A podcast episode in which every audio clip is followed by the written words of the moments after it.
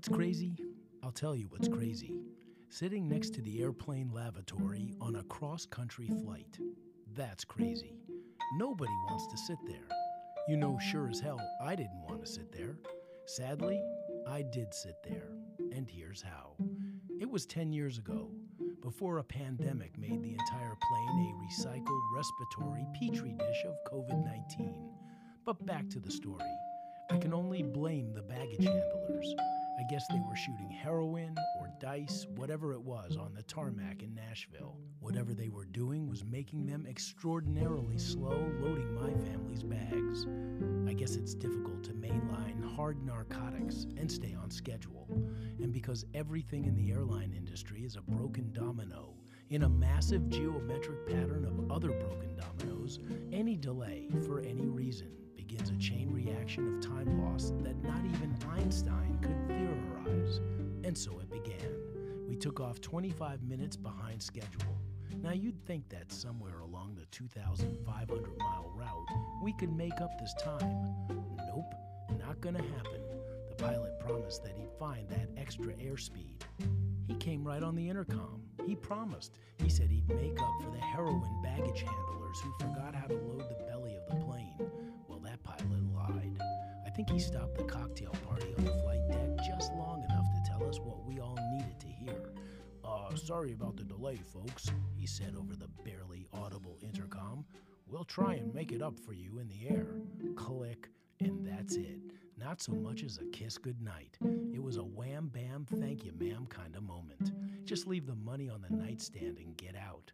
I could only imagine the pilots laughing in the cocktail lounge in the front of the plane as strippers performed high altitude lap dances on top of delicate instrumentation. I mean, we only had 25 minutes between flights to start with. Who the hell connects flights with only 25 minutes to spare? Houdini couldn't have made this trick work. Honestly, I really don't blame the pilots. I blame Southwest Airlines. How can you schedule a family of five onto a connecting flight from the other side of the country with only 25 minutes of buffer time? That's stupid. Is this what air travel has come to? A mile high crap game of sure hope they make it?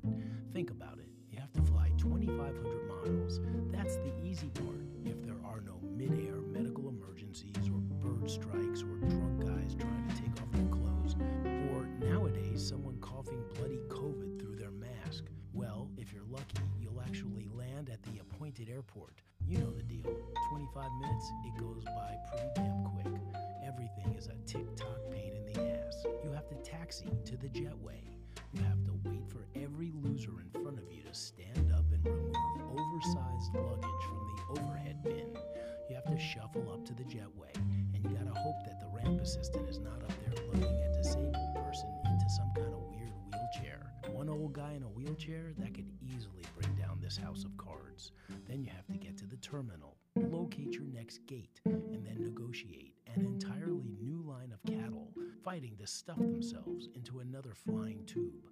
Meanwhile, another set of stoned luggage handlers in a new city, in a new time zone, has to go into the belly of your icy cold plane and find the little pink transfer ticket that only says SJO. That stands for San Jose, by the way. They have to pull these bags and get them onto a cart, then send them to the flight heading to San Jose. 25 minutes. David Blaine can play chess underwater minutes, it's just a mistake of execution and corporate practice. Now, getting off the plane takes several precious minutes. We've discussed the jetway. Hey, watch out, wheelchair dude. And by this time, my family is sprinting up the 45 degree slope. We hit the terminal and locate the next gate. Hurry on board,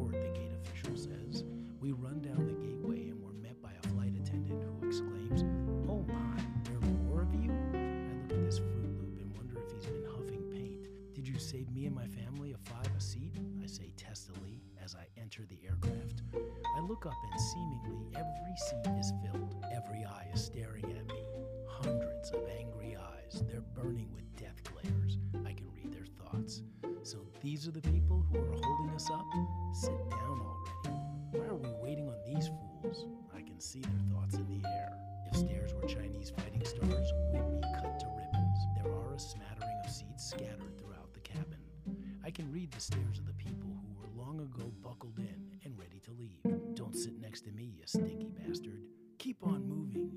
Nashville terrorist. Don't pawn your kids off on us. Sounds familiar, doesn't it? So I find two seats midway back. These taken, I ask? The man shakes his head. No. He has a frustrated look. I give him a stare.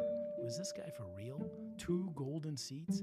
Two empty seats? Did he actually think he was going to be seated all by himself? I put my wife and the 10 year old there. I continue fighting my way back. The deeper I go, the thicker the funk in the air. I see two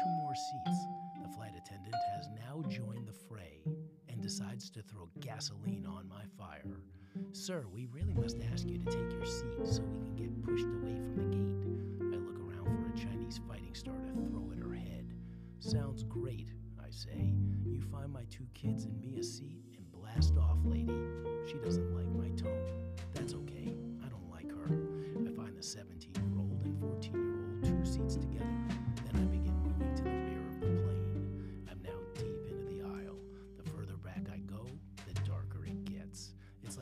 Into the jungle without a compass. The sun is blotted out by a thick canopy of humanity and soil deodorant and frustration.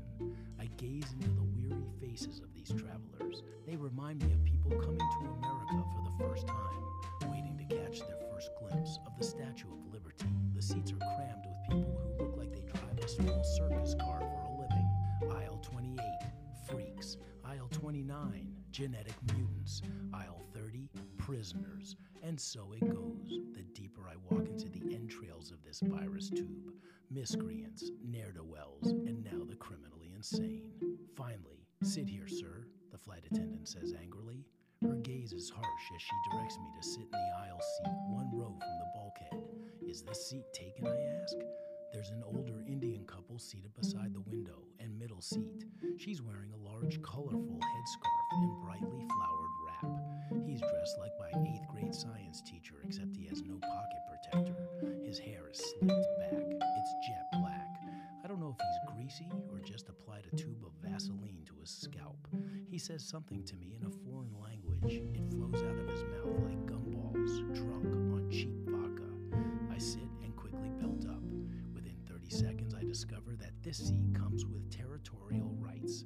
The armrest is his, or so he thinks. I stick my elbow on the armrest. I'm met with the bony resistance of an angry Indian man's forearm. It won't budge. He's looking at his wife and angrily saying something in his native tongue. His wife is only four inches away, but he's almost hollering. I'm sure they're talking about me. I don't speak whatever language this is, but I'm now sure, having known this angry man for 49 seconds, that he hates me to the death over this freaking armrest. I take a deep breath and wait for the angry rant to end. I wonder how this trip suddenly became a scene from Slumdog Millionaire meets planes, trains, and petri dishes gone wild. I can't help but wonder if my three bags made the lengthy baggage trek from gate 5 all the way to gate 3. With Southwest mutants handling the luggage, nothing is guaranteed. Did they use a GPS to find it? I think to myself. The plane takes off. There's a lot of vibration. The jet engines are so loud it sounds like a hairdryer hooked up to my eardrum. Everything in the galley behind me is rumbling. The only good news is the Slumdog Millionaire game show host next to me, who's still yelling, by the way, he's temporarily being drowned out by the jet engines. There seems to be more funk back here in the backside of the plane. There seems to be more coughing and sneezing also back here. It's like I'm in a third world nation, and this is the line to get free UNICEF food. Once we get to 10,000 feet, the pilot takes off the seatbelt sign. Like Jack in the Boxes, saggy ass Americans start popping up. Stretch pants and Velcro and neon colored clothes that shouldn't be produced, no less worn,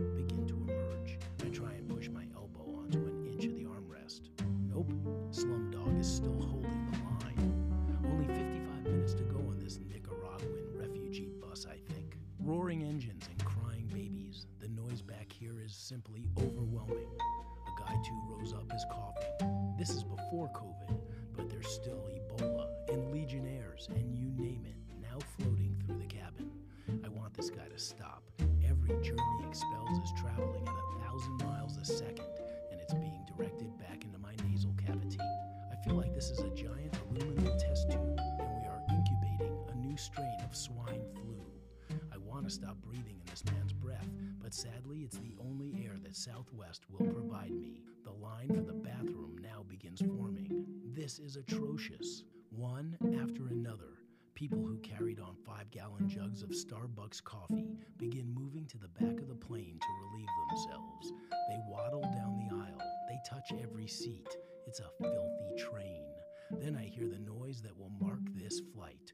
Whoosh! The incredible vacuum sound from behind the door. One after another, people slam the door. The door locks.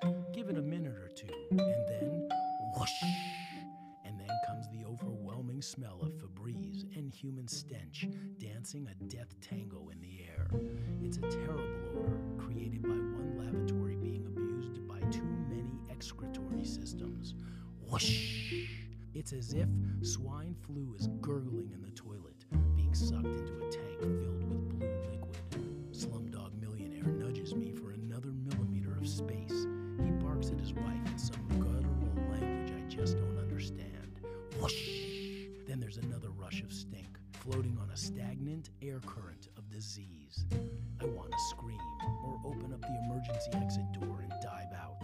I search the seat back cushion for a vomit bag.